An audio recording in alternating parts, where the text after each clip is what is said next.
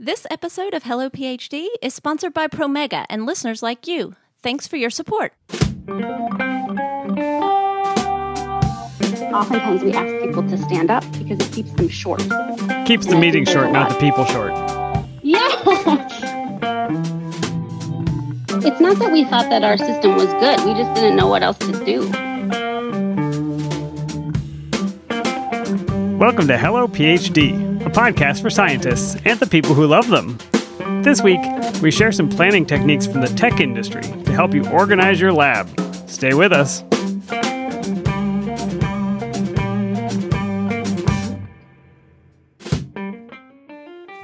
And we're back. This is Hello PhD, episode 162. I'm Joshua Hall, I'm Daniel Arneman. and we'll discuss the human side of science and life in the lab. Hello, Dan. Good evening. Hey, Josh. We are creeping scarily close to the IPA free fall, and because of that, we don't have any beer tonight because we don't have.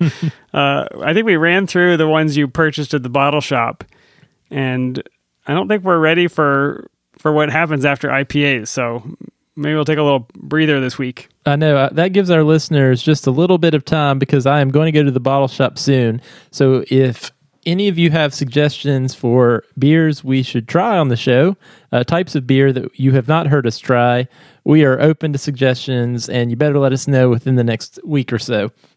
so get that in.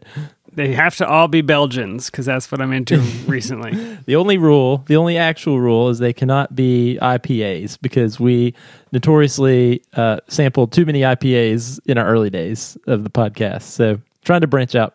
We used to get complaints. Uh, in place of that, Josh, we do have an exciting announcement that is actually more relevant than 99% of our ethanol sections.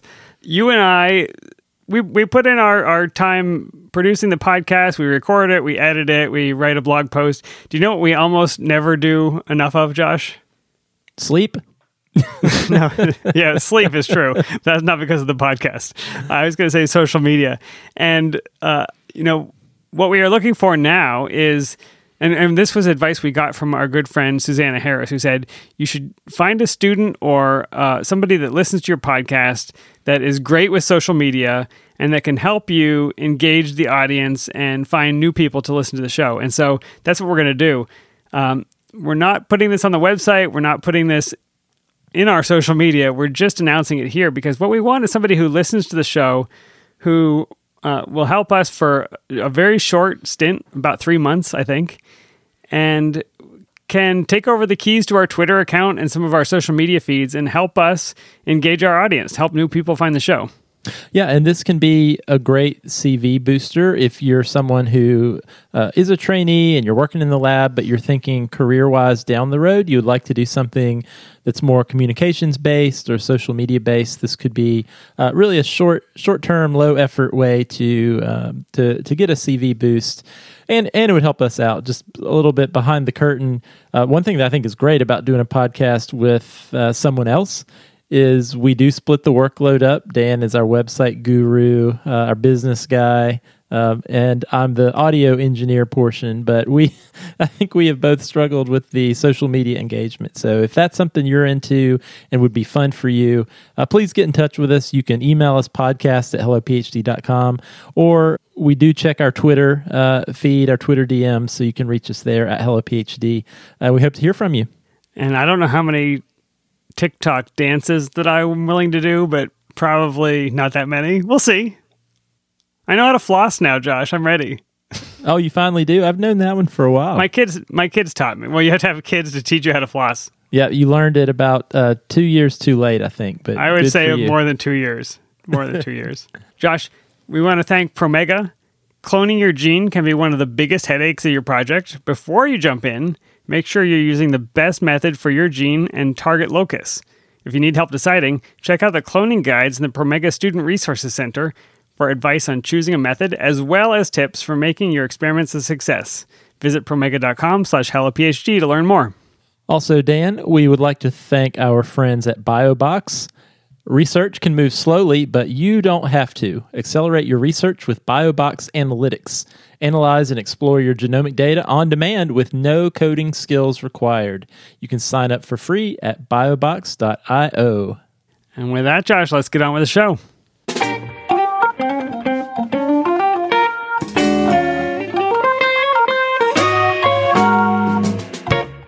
All right, Dan, I have to say, this was an interview you put together, and I first looked at the show notes, and they were simply titled Episode 162 Lab Scrum. And I have to admit, Dan, uh, I was wondering if we needed some kind of household cleaner to uh, take care of that scrum. Oh, you you gotta you gotta take care of the lab scrum, otherwise it builds up.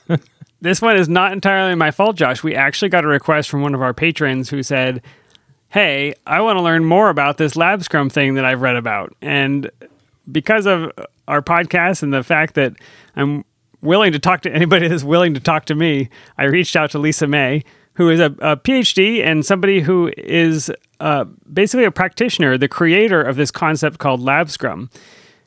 You will hear, Josh, that Scrum is a planning process that is used very widely in the in industry, particularly in technology. So people who develop apps, uh, software, things like that, use this Scrum planning process.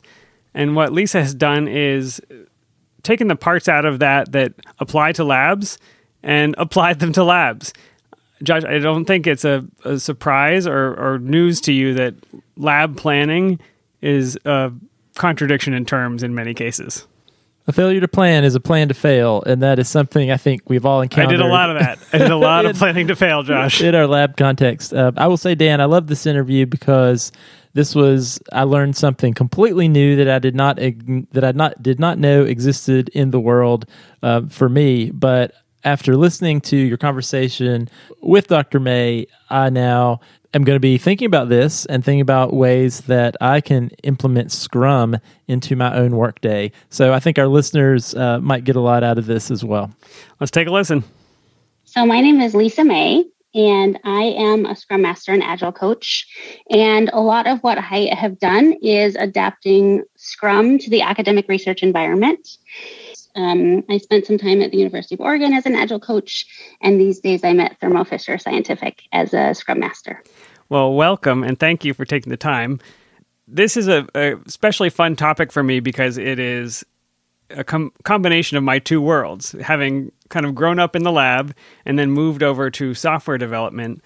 I have looked back on my time in the lab and thought, you know, why couldn't we do some sort of planning? So, can we start by talking about the state of the art in a lab and how work is planned and organized and some of the problems with that? Absolutely. Yes. So first of all, thanks for having me. It's it's fun to be here. So my experience as an academic researcher was pretty chaotic. There was some attempt at, you know, some planning through a weekly meeting with my advisor, but that was about it. And it was largely me on my own trying to figure things out and struggling to balance different priorities. So in my case, I taught, I had co- coursework, and then of course I was trying to do my research. Many other people, you know, have additional things to balance, like, you know, if they're doing clinical work or, or other things.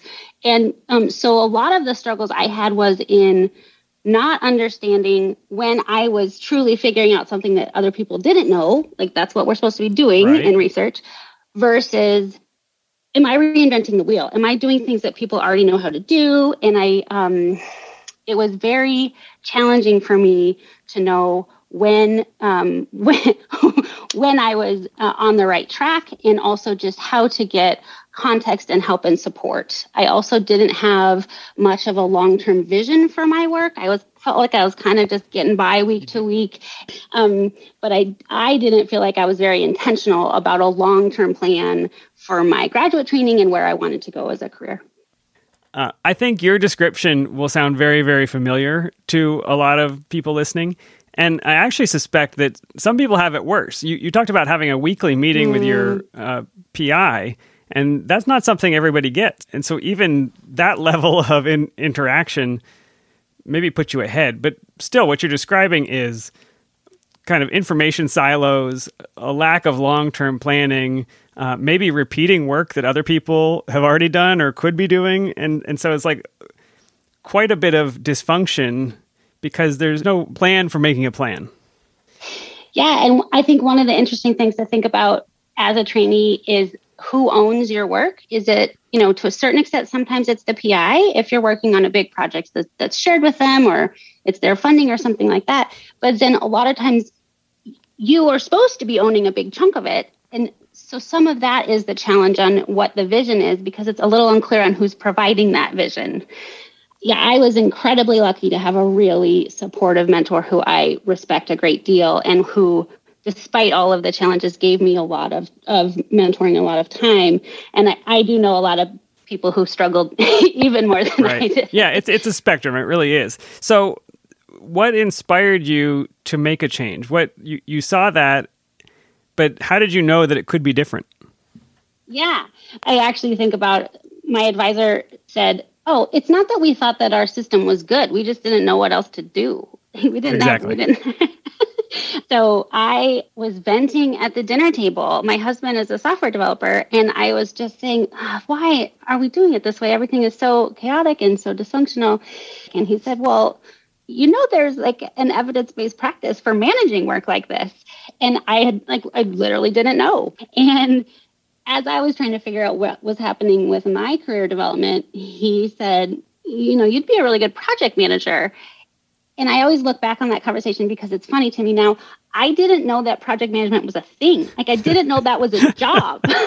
well, I mean, I, I, don't blame you because what is you say the word product?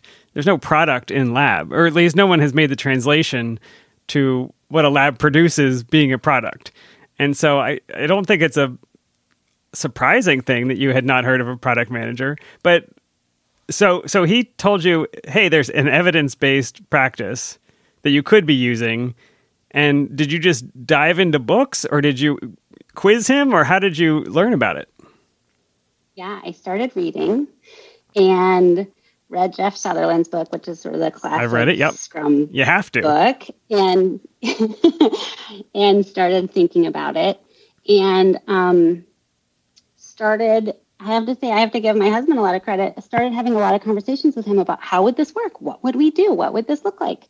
Um, and that that was an incredibly helpful conversation for me, an ongoing conversation about our challenges and, and what we might want to try. And I think that's what sparked the idea that this could be an experiment that I could try.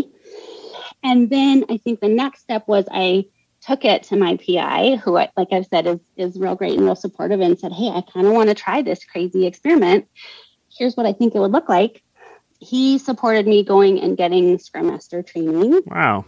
Which was like a two day thing. Um, you know, it's not it's not a huge time commitment.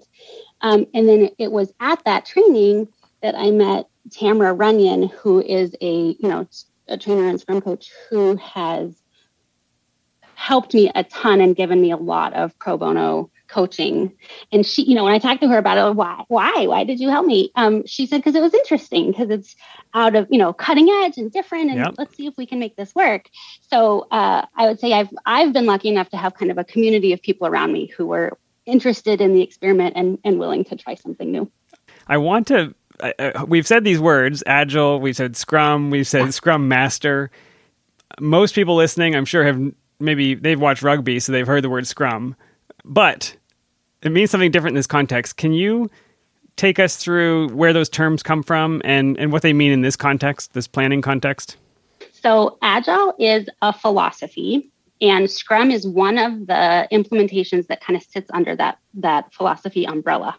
People sometimes think Scrum is a, an acronym, but like you alluded to, it come, it's a metaphor that comes from rugby. That Scrum is that group of people who have this really intensive teamwork. So, it's a metaphor about teamwork. Agile came from the 90s and early 2000s in software development. And it was a reaction to the way that projects were being managed, what we call waterfall, where the idea was it, it, came from manufacturing. The idea was that you could plan everything at the beginning and then just do it. And that works really well in manufacturing or other things where things may be super complicated, but they but you don't need to iterate. You can kind of understand it all at the beginning. Um, but what the the big shift was the like literally to be agile is the language around it was the idea that software development doesn't really work like that. You kind of need to get started before you understand what comes next. And of course, in research, you can't write your results section until you have your results. Right? Like that is like to me the definition of something that needs that that iterative process. That is so good. So if I'm a manufacturer making a toaster and I want to get a thousand toasters made by February, I, I can walk backward through the steps. So I can say, well, to assemble the toaster parts, I need to have ordered them and I need to get the, the parts from these five places and they have backlogs. And so I, I step myself back and I know that I'm going to produce my toasters in November. If I'm a software developer, uh, and this is what they what they used to do, they would say, we're going to release, you know, an operating system in November and here's all the things we're going to build into it. Well, it turns out when you try to do that for most types of software, you find out the customer didn't actually want these 15 things you were about to build. And two of them are mutually exclusive and can't be done. And and so the idea was if we take it step by step and keep testing and keep releasing and keep changing the strategy based on what's out in the world, then we need a different form of planning. We can't do this waterfall style. And and what you said about lab is so right if anybody has ever had an experiment fail and you had to change it, you recognize you can't plan your paper f- five figures ahead. You you kind of have to go step by step and change your outcomes. I think the other thing to say is um, Scrum talks about it being a framework. So it's not that it's going to dictate all of your processes, but it gives you kind of a, a container to put your processes in and to think about how you can uh, adapt. So when I talk to, uh, to scientists about Scrum, I like to talk about empiricism because it's this concept that we understand, right? But we're really used to thinking about like our work product, like what it is that we're doing as empiricism. Scrum talks about our work process as empiricism. So that's important. They have this, I mean, right? It's it's just a classic feedback loop, but they talk about these three pillars of Scrum. Um, transparency, inspection, and adaptation, which is just a feedback loop. Um, so all of these processes that Scrum is doing, it's, you know, largely we talk about a set of meetings, is just giving you those feedback loops to help you iterate and help you have experiments and just try things out. So in our, you know, we might not have a lot of quantitative data about our process unless we really want to collect it, but it's that that just learning from experience still of let's try something, see if we like it, and then try something else. Okay, let's let's make it more concrete because this may still feel a little abstract. Can you talk us through what a week might look like or a typical month or something like that for a lab that's using Lab Scrum? So, the other thing I should say about Scrum versus Lab Scrum, I have done my best to stay as true to Scrum as I can because of the extent that it has value. But what I have found is that sometimes academics have been confused by the presentation of Scrum, which is largely still in the software context. Right. And scientists end up being like, that doesn't make sense to me. I don't, none of that would work for me. I'm so not checking in code. Why are you talking about this? Yeah. What is this?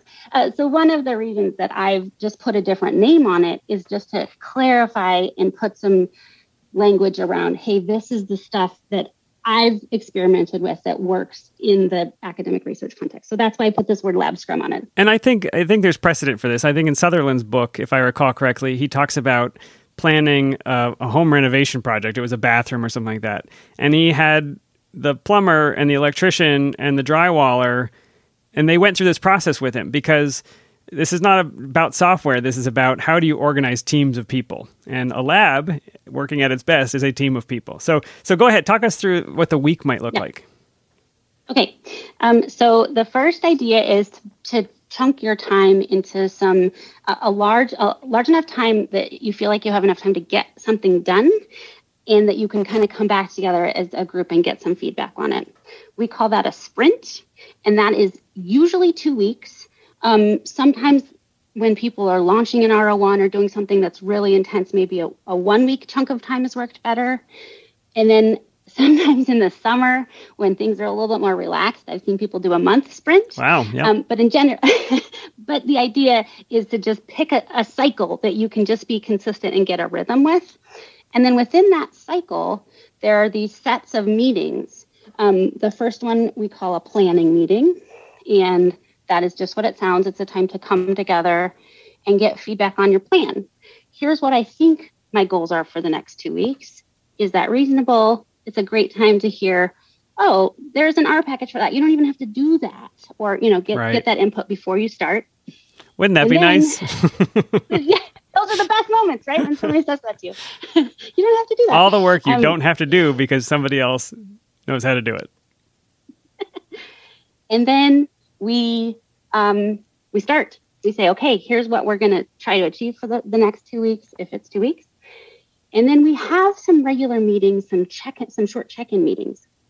In industry, those are typically every day, and we call those either a daily scrum because that's like that huddle, or we call them stand-ups sometimes, um, because oftentimes we ask people to stand up because it keeps them short. Keeps the meeting short, not the people short. Yeah, I think there's a ton of value in actually standing up for stand ups because it really changes the energy. Um, and so those are quick check ins. It's not that we're solving problems in that meeting, but we're identifying problems that can be solved. So we we hear from everybody what have you been working on? What are you going to work on next? And where are you stuck? And it may be, oh, you know, person A needs to talk to person B after the meeting or stuff like that. It's just a quick coordination meeting. The the standing up piece is really quite important. I, I don't I'm sure everybody's had the experience where you decide we're just gonna have this quick meeting, let's sit around the conference table. And an hour and a half later, the PI is pontificating on something totally unrelated, and your gel ran over, and all these terrible things have happened because this quick meeting turned into a, a lifetime, basically. I've heard of, of people doing stand up where you have to hold a bowling ball while you're speaking, and, and then they pass that around. But the point is, what did you do? What are you going to do? And, and what's blocking you? And I think exposing some of those blocks is one of the most valuable things. Also, the fact that you're thinking about what you, what did you do and what are you going to do on a more than once a week basis or once a month basis, I think is really valuable. I also have heard a lot of people say that they've learned a lot by hearing more regular details about their lab mates' work. Um, so it's something that they are, you know, peripherally interested in, but but normally wouldn't hear the details, and that that's that's been beneficial too. Yeah, there's so much room for um, combining efforts. You know, if if I've if I'm running five gels today, I don't know if people still pour gels. I assume so. Uh, I could, you know, I could put an extra lane in, right? If you needed that, I could maximize both our time because I'm already doing this process. Or if I've noticed some contamination in the cell culture, and you've noticed some contamination in the cell culture, but we haven't talked to each other, there could be a bigger problem with the incubator. But how would we ever know that unless we were working together or exposing some of those things in stand up? Typically, I see academic research labs shoot for three days a week for a stand-up meeting instead of every day because of schedule constraints, and that usually works pretty well. So maybe if we had planning on a Monday, we'd do that short stand-up check-in on a Wednesday and a Friday, again on the next Monday and Wednesday, and then by Friday we'd be at the end of that cycle, and we'd be ready for a more in-depth check-in. So the what we call the sprint review, sometimes we call it the demo meeting. That's a time to actually come and get a lot of feedback on the work that you got done. And that one is the most similar to a traditional lab meeting. And that's my favorite meeting because it's so fun to see your colleagues work, right? Like, oh my God, I've been hearing about this for two weeks. I know what you're working on a little bit. I cannot wait to see. The big difference between a traditional lab meeting for me and a sprint review is I always sort of grew up as a scientist having that lab meeting schedule set kind of at the beginning of the semester or the quarter. And instead, what we do is check in with people maybe a day or two in advance and find out hey, how did you do? Are you at the point where you would either benefit from some feedback or you think your peers would benefit from seeing what you've done? And so it's a much more flexible, informal venue. That's interesting. And is it an hour long thing or it goes as long as it takes? How does that schedule work? I think 90 minutes is really good because you're going to get a, oftentimes a lot of fun conversation. Sometimes, if a lot of people are in the middle of data collection or something like that, where you don't have a lot, it can be a lot shorter. And one of the things I always say is what do you think? What would have the most benefit for you? So Right. it's really specific to the lab. But yeah, I think an hour or 90 minutes is pretty good. I mean that cadence having an every an opportunity every 2 weeks to present your results and and having those daily stand-ups or or couple times a week stand-ups. Now I'm not waiting till the end of the quarter because this is what happens, let's be honest. I know I'm presenting at lab meeting on June 30th and so I will twiddle my thumbs and surf Facebook until June 28th. And then I'm like, oh no, lab meeting. And I'll do all my, you know, I'll try to get work done and it'll mess up and I'll have some reason that it messed up. Having that cadence of every two weeks, I'm, I'm delivering some kind of results and I'm getting feedback on this experiment didn't work, it failed. But here are five other people who are willing to help me troubleshoot that. That is so much faster uh, to be producing results. And I think people might graduate sooner if if they're working on that cadence, right? I know you haven't you're not making any claims to that, but I'm just thinking in my mind this could really speed up the process of graduate training. That's another really fun conversation about metrics. How do we measure success? Is it papers under review? Is it, you know, what, what is it? If it's papers under review, which is the best thing I've thought of, that still takes years. So It it's hard to measure. But I would say I've heard qualitatively a lot from people that they feel like they're getting a lot more done. That's great. Um, so we've done our review, then we start a new cycle, or what happens after that review? So there's one more meeting. It is called the Sprint Retrospective. And that meeting is a time to focus on and reflect about the process. And this was pretty new to me. It's a time to think okay, how did it go? What were the things that went really well? It's, first of all, very nice to have a venue to celebrate success because we oftentimes don't take a lot of time to do that. But also reflect on, oh, what could we improve about our process? One of the reasons I really like this is because when you are balancing a ton of competing priorities, spending time thinking about your process oftentimes falls to the bottom of your list and it's hard to have time to do it. So this retrospective process is not about how my results turned out. This is about did we like the process of our work or, or how we did our planning. Can, can you be specific about what we're what we're looking back on? Absolutely. Yes, more on the process side. For example, boy, our pre-processing pipeline, like my examples are from MRI, right? Like everybody has different methods. Our pre- we have a huge problem with motion correction in our pre-processing pipeline, and we're all struggling with it. As hard as it is, maybe we should dedicate some time to fixing that the next two weeks. I see. Or like you said, you know, maybe we have a problem with some of our cultures or whatever it is. Also, so that's one example.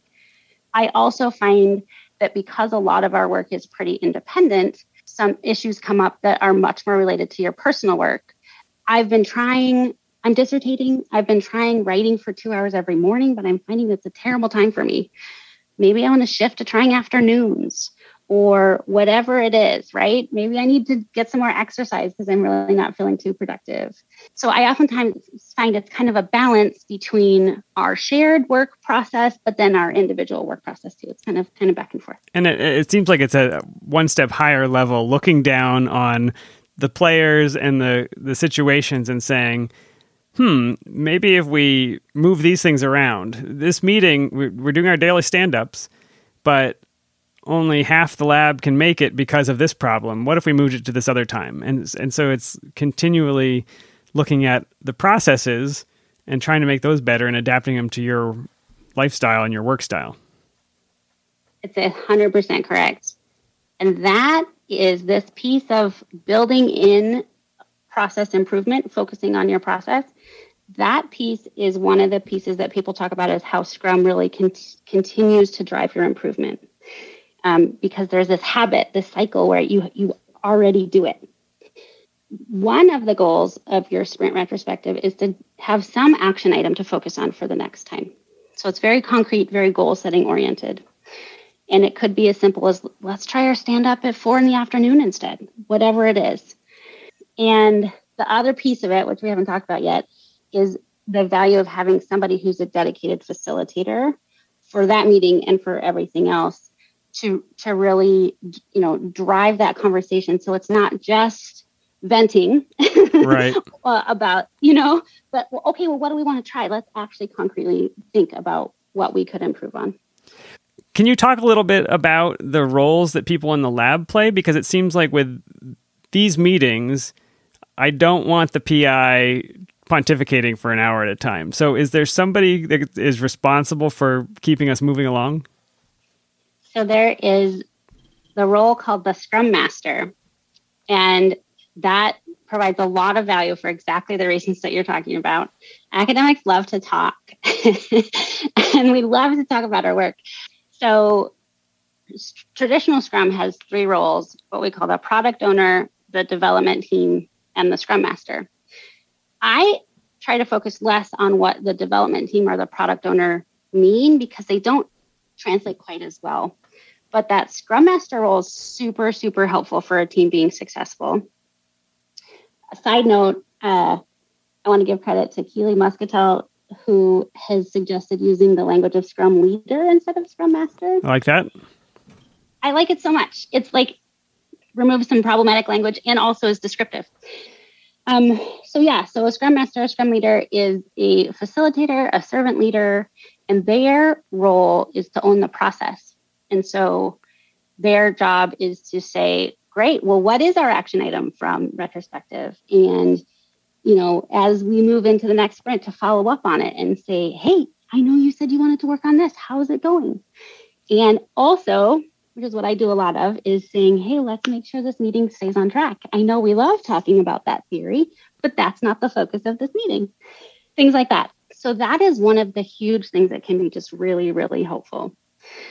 Um, I love doing that work. I think it's so fun. I love learning about other people's science in a way that I get to be really enthusiastic about it.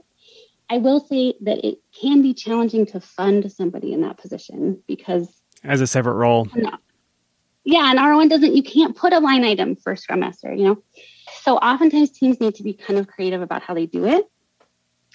It can be a lab manager who is serving as a scrum master. Sometimes the PI can have some of those aspects, but we talked about that power dynamic is not ideal. Some people are successful at having a rotating person. So, like, okay, this sprint, I know I'm facilitator for all this stuff. I have worked some with um, clinical psychologists. Uh, and boy, they're good at that because they're used to running. that makes sense. You know, therapy sessions and group sessions. They, they're they're on it. So there's different ways to to fill that role, but at least thinking about how to meet those needs can be super helpful for helping a team succeed. It's not a big time commitment, if I'm understanding correctly. Somebody who is a grad student, say, and has experiments and things to do, could also serve in this role. You, you know, especially on a rotating basis, but it's it's really just facilitating these meetings and I assume maybe doing some scheduling and things like that. But it's not a full time job to be looking over people's shoulders and making sure that they're on task. That's not that's not the nature of the role, and it's not the time commitment.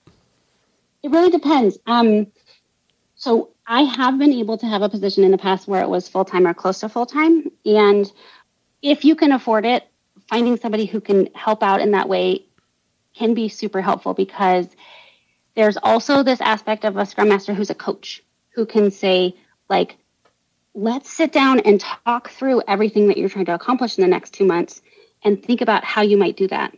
It's on a more logistical level than a PI might have time to do, but it's still just like, I'm here to help you, I'm here to support you. But you're right. It at the very minimum, I think you could probably get by with maybe five hours a week, 10 hours a week in that facilitator role. Yeah, and and it's probably showing a little bit of my bias as a person who graduated from a very small lab. Right? I didn't ah. have 30 people. There was a postdoc and me and the PI. So oh. the meetings would have been short and sweet. Uh, and and we would have rotation students and and occasionally other graduate students or undergrads, but it wasn't if we were a team of 50 people, then you'd probably want one or two dedicated people. You may divide up the development teams into more than one group uh, because that's just too big to facilitate. Yep. Yeah, and it, I think it always just comes back to what means your what means your needs, who you might have who could because there's kind of a specific skill set that fits that. Um, tends to do better with somebody who's pretty extroverted, who's willing to ask a lot of questions, who's willing to interrupt people.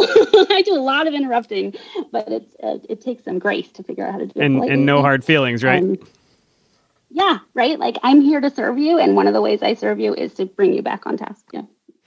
Um, and and I think what's so cool about the retrospective piece that we talked about is if if Daniel is serving as the scrum leader this week and I'm doing an excellent job, we may in retrospective say we want Daniel to do it all the time or Daniel's doing a terrible job, we want to rotate to somebody else, but or Daniel hates it and you know doesn't ever want to do it again.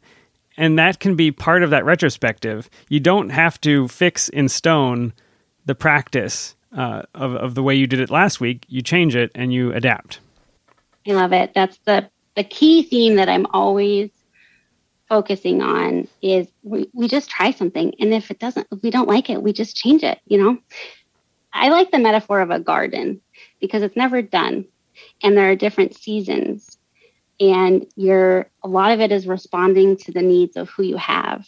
So as trainees cycle in and out of your lab, something completely different might work one year that doesn't work at all the next. And that doesn't mean it's wrong. It means that we just need to adapt.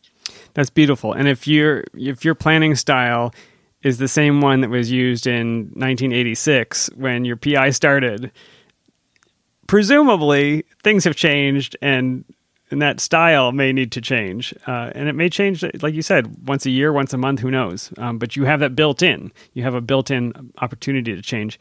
I think we've talked about some of the way, some of the problems that LabScrum can solve, but can you tell us a few more of the uh, maybe more subtle places where problems crop up that Lab Scrum can come in and, and help resolve those problems? I like to talk about the goals of something like Lab Scrum meeting three characteristics. So, improving the quantity of your science. Hopefully, we're going to help you get more done. Improving the quality of your science. Hopefully, we're going to help you do more rigorous science and then improve your quality of life. And I didn't see that third one coming. I didn't predict Unexpected. Yeah. A lot of grad students have said, oh, I don't feel like I'm alone anymore. Oh, I understand how I can get help. I understand that other people are struggling also, and that there's this feeling of social support and kind of reducing that imposter syndrome.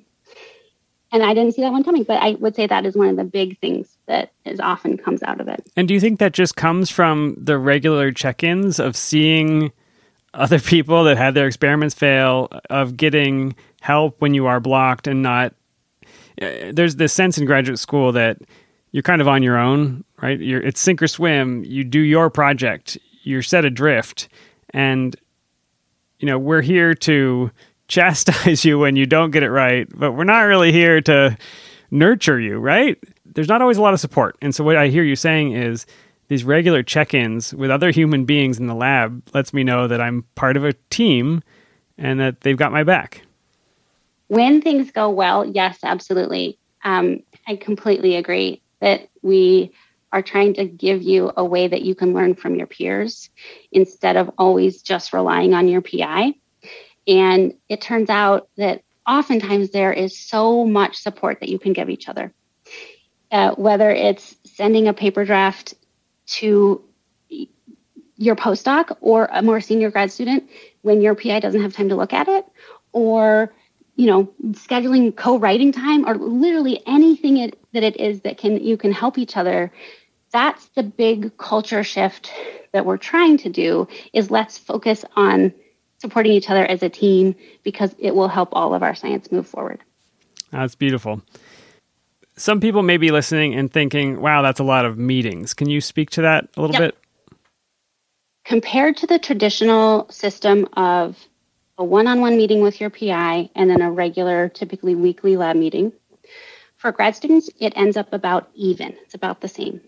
For PIs, it's a huge drop in meeting time because depending on the size of their lab, because of all those one on one meetings. So maybe we're keeping our meetings the same, but hopefully getting more value out of them, or for PIs, freeing up a lot of time.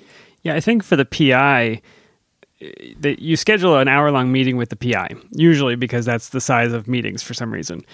And the student shows up and feels that they better fill that hour otherwise it's going to look like they're not doing enough right? That's the I'm, I'm just talking through the mentality. It's the subtext of those meetings.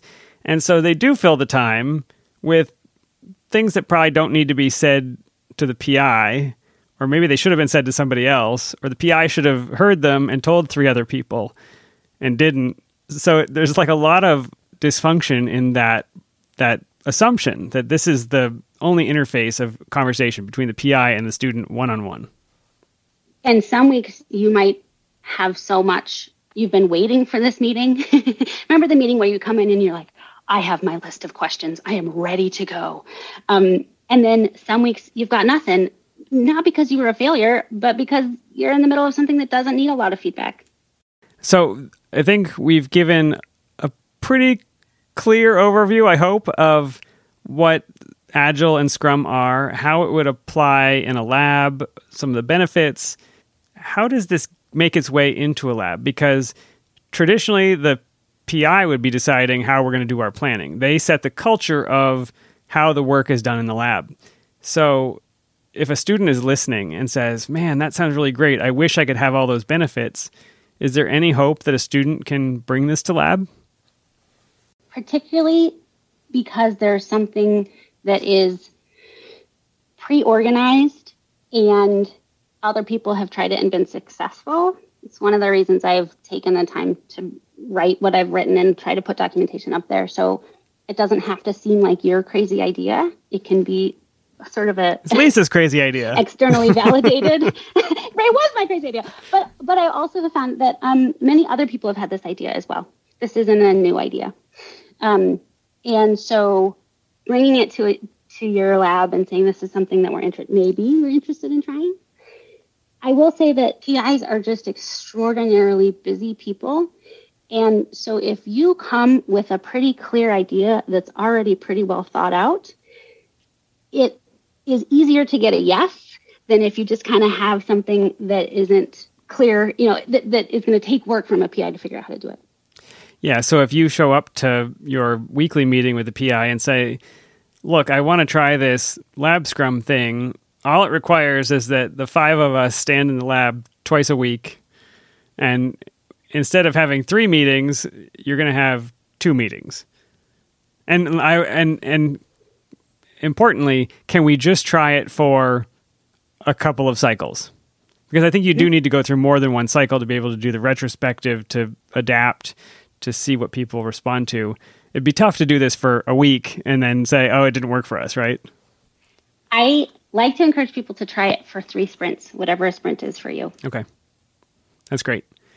And I'm listening now and I think, oh, that's super cool. Do I need to read a book? Do I need to go for Scrum leader training? Do I need to get a certificate? What what is my process here if I want to do I need all those things to even try this out or can I just get started? Yeah, I don't think that you do. Um, I have done my best to give you some materials. Uh, labscrum.org is the website.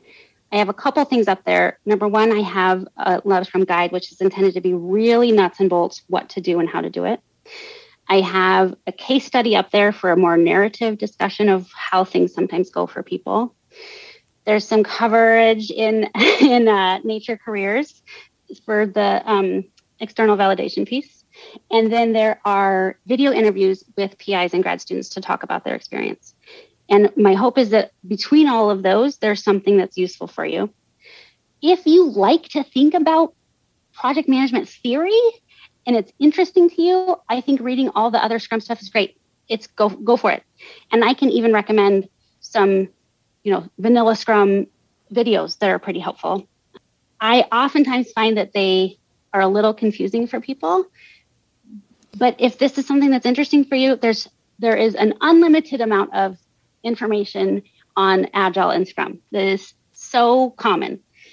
How to do it in your actual context is a little bit more unusual, and that's why I've tried to give you what I have. And then the other thing is I um, am always willing to like have a, a, super quick phone call or something like that if you just need some brainstorming. Well, that was excellent. You can tell I'm excited about this topic. It is long overdue um, in terms of labs adopting some of these proven practices for project management because I think it helps students, it helps science, it makes everybody feel better. Um, so thank you, Lisa, for taking the time to talk to us today. My pleasure. It was it was so fun. All right, Josh, how many new words do you learn in that interview about Lab Scrum? I gotta say, Dan, being completely transparent and honest, I was sipping on my afternoon coffee when I first listened to the audio of this, and when she said she was the Scrum Master, uh, I did a spit take. Uh, did you spit it everywhere? Yeah, yeah, I sure did. Too close to the Keymaster of Gozer, or what? that's right. Uh, that's right. I did just watch the uh, the films that made us Ghostbusters edition on Netflix recently. Um, so maybe that was fresh in my mind. Uh, but this was really cool, Dan. You know, I I'm not a software developer. That's not something I've been part of at all. But I love to learn about new ways to think about planning and organizing your workflow. And so I got a lot out of this and and I don't see much software development or coding in my future, but I'm definitely going to give some thought into how I can implement some of these principles and practices into my own work. I can definitely see how this could have been helpful in a lab context. Yeah, I think take it to its most simple level. If if you had gotten together with your whole lab and, and think about the people in your lab for a minute, call them into mind because it's been a few years for you and I, Josh. You're standing in a circle and you go around and you personally, Josh, have to say, what did I accomplish yesterday and the day before? What do I plan to do for the next two days? And what are the things that are in my way that are going to prevent me from getting those things done? if I had done any one of those things, Josh, in any of the five years I was in graduate school, it probably would have taken me a lot less time. Because what happened with me is I would get there and I'd know in the back of my mind I had things to do. And so I'd go and I'd split cells. And then I would think, oh, you know what I should have done is split those into a different kind of dish because I needed to do these experiments. And then three days later, I would have forgotten that and not done that thing. And a week would go by, and then a month, and then a year. And I, I feel like even just this very simple interaction would have helped me to organize my life. Well, and I think it can be a very unfortunate happening where, you know, Dan, you spend maybe an extra day or week or month chasing some, you know, rabbit trail or going down some path that someone else in your own research group that you work shoulder to shoulder with might have already known, oh, hey, there's already a paper on that, or I tried that two weeks ago and that didn't work, or oh yeah, that that buffer doesn't is totally messed up. Uh, but because we don't have these formal uh, or we don't have these intentional uh, lines of communication uh, with even our own lab group, I think sometimes our efficiency goes way down. And I was thinking a little bit about this, Dan, even as you were as you were describing working with a lot of students, talking to a lot of students, this was conjuring to me, uh, conjuring thoughts of one of the typical ways that labs communicate with one another, and that's through the lab meeting. Uh, I think that's a common thing that labs do is maybe have right. some sort of weekly lab meeting. Um, and one format of that that has become somewhat popular that some labs do is instead of one person presenting the whole time, you you go around the circle and each person gives an update. And to some degree, that sounds similar to what you know what you all were describing. However, I realize a few of the key pieces that are missing that could actually make that a much more useful proposition is oftentimes there's the update part, the well, here's what I'm working on, but you miss out on the other pieces, which are what are my barriers? What are my challenges? What are the ways that I can invite you all, your collective knowledge in to actually help me? It's otherwise just this very factual, almost like reading a newspaper. Here's what I'm doing. Next person. And everybody tunes out while you're talking, right? Because it has no impact on them and you're not asking them for anything. Yeah, actually, they're probably sitting there, in my experience, they're sitting there thinking about, okay, what am I going to say when it's my turn? I need enough. I need to say enough. yeah, I love this I love this format, especially for any PIs that are listening, because if you're managing people and you're not a micromanager type person, you don't want to inject your own uh, motivation and your own force and your own direction into what your lab members are doing. And so, how can you get them to think about their own process? Because not everybody has come through undergraduate with this very clear delineation of what am I going to get done today. And I feel like this Scrum process is a very light touch way of saying, here's a way to think about your day. And if you can articulate what it is you hope to get done, you are you're probably more advanced than you would have been if I had totally left you alone to sink or swim. And I, f- I feel like a lot of PIs just allow certain students to float. You know, if you don't bring your own motivation and your own ability to plan your day, then your PI is not going to do it for you, and your PI isn't really offering support or help for how to build those skills. You know what? What this conjured up for me was something we've talked about on the show before um, a few different times, and that is this notion of team science and how really if the main goal of of working in a lab of doing science was to advance science in the most efficient way we would probably use more of a team format. So, um, when I heard you and Lisa describing some of these ways of thinking about planning and working together, um, it really just made me think about more effectively working as a team with the people around you in ways that don't typically happen in an academic setting where this this premium and this reward structure uh, seem to be really focused on individuality. Like, what is what is your project? What are your results? You're the first author, which is fine, but there's so much more likelihood of just of just getting stuck, and and there's really a lack of accountability too. I was just thinking through if part of my workflow was knowing every day or every three days, you know, you and I and the other members of my team were going to sit and, and talk about what I was doing and, and what were the barriers. It's almost like having lab meeting every day or every three days, and it's gonna help. It's gonna keep me from going adrift. We talked about in the very last episode we did, Dan, uh, this this metaphor of of graduate school as swimming out into the ocean. Oh, I remember that very labored metaphor. well, I'm going to bring it back again. It was great. No, we were we made we made it work. Well, you know, in some ways, I see these regular communications, these regular planning meetings um, and progress meetings with your team and your coworkers and your colleagues as being these more regular uh, guideposts along your way as you go.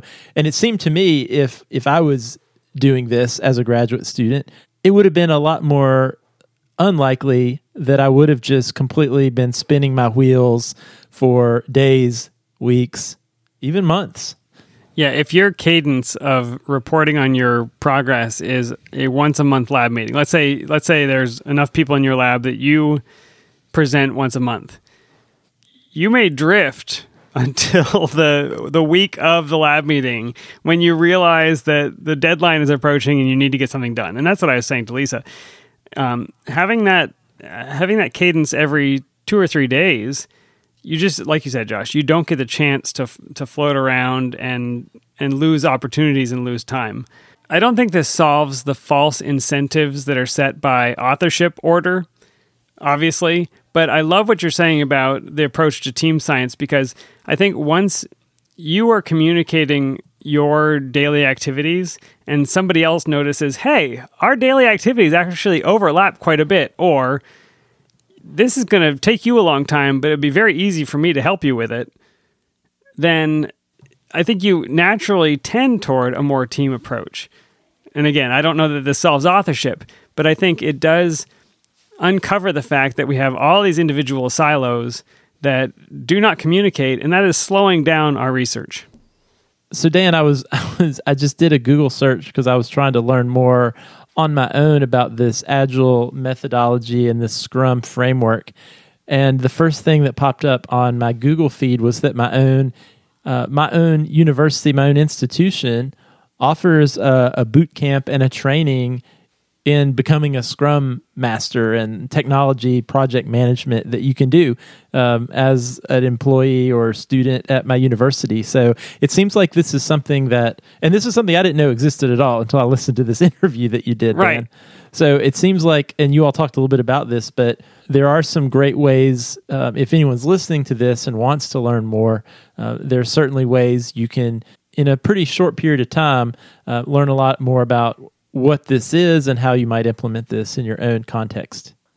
Yeah, this may feel very new to research scientists, but this is very well established. There's a, a lot of resources on the web. There are certifications and certificates you can get uh, training in this. All right. Well, I, I encourage all the listeners to check your university to see if somewhere outside of your department they offer this kind of training. And I would just love it if a bunch of biologists and chemists and engineers showed up to Scrum Master training or boot camp for learning agile methodologies. That would be awesome. And again, for those of you who um, are in lab and you're interested in this, you can also check out Lisa May's site, uh, labscrum.org. There are some great articles where uh, this has been written up in in Nature and other places. So if you want to learn more about the lab portion of this, uh, do check out labscrum.org. And thanks again to Risa for recommending the topic. All right, Dan, this uh, was a listener suggested topic, so it's a great reminder that if you have a question or a topic idea, we would love to hear it. You can email us podcast at hellophd.com, send us a tweet at hellophd. If you love the show, you can leave a review on Apple Podcasts or your favorite podcasting platform. We love getting your feedback, and it helps new listeners find the show. If you would like to support the show, you can become a patron. Simply go to our website, hellophd.com, click the Become a Patron button, or you can visit patreon.com slash hellophd. We would appreciate the beer money, and we are about to do some beer shopping for the fall. So let us know your beer suggestions, and thanks so much to the ongoing support from all of our patrons. What you got, Dan? That's, that sounded like a threat, Josh. If you don't send us beer money, we're going to be so sad and drink Natty Lights. I'll just drink IPAs all fall. I don't care. Watch me. I, I thought you'd have to do something cheaper, Josh. IPAs are pretty high end. Maybe we should do that, Dan. We should do a whole season of drinking various cheap American beers and compare Things them. that we used to drink in graduate school, basically. exactly, exactly. All right, Dan. It has been a pleasure as always, and I will see you next time. We'll see you then, Josh. Bye.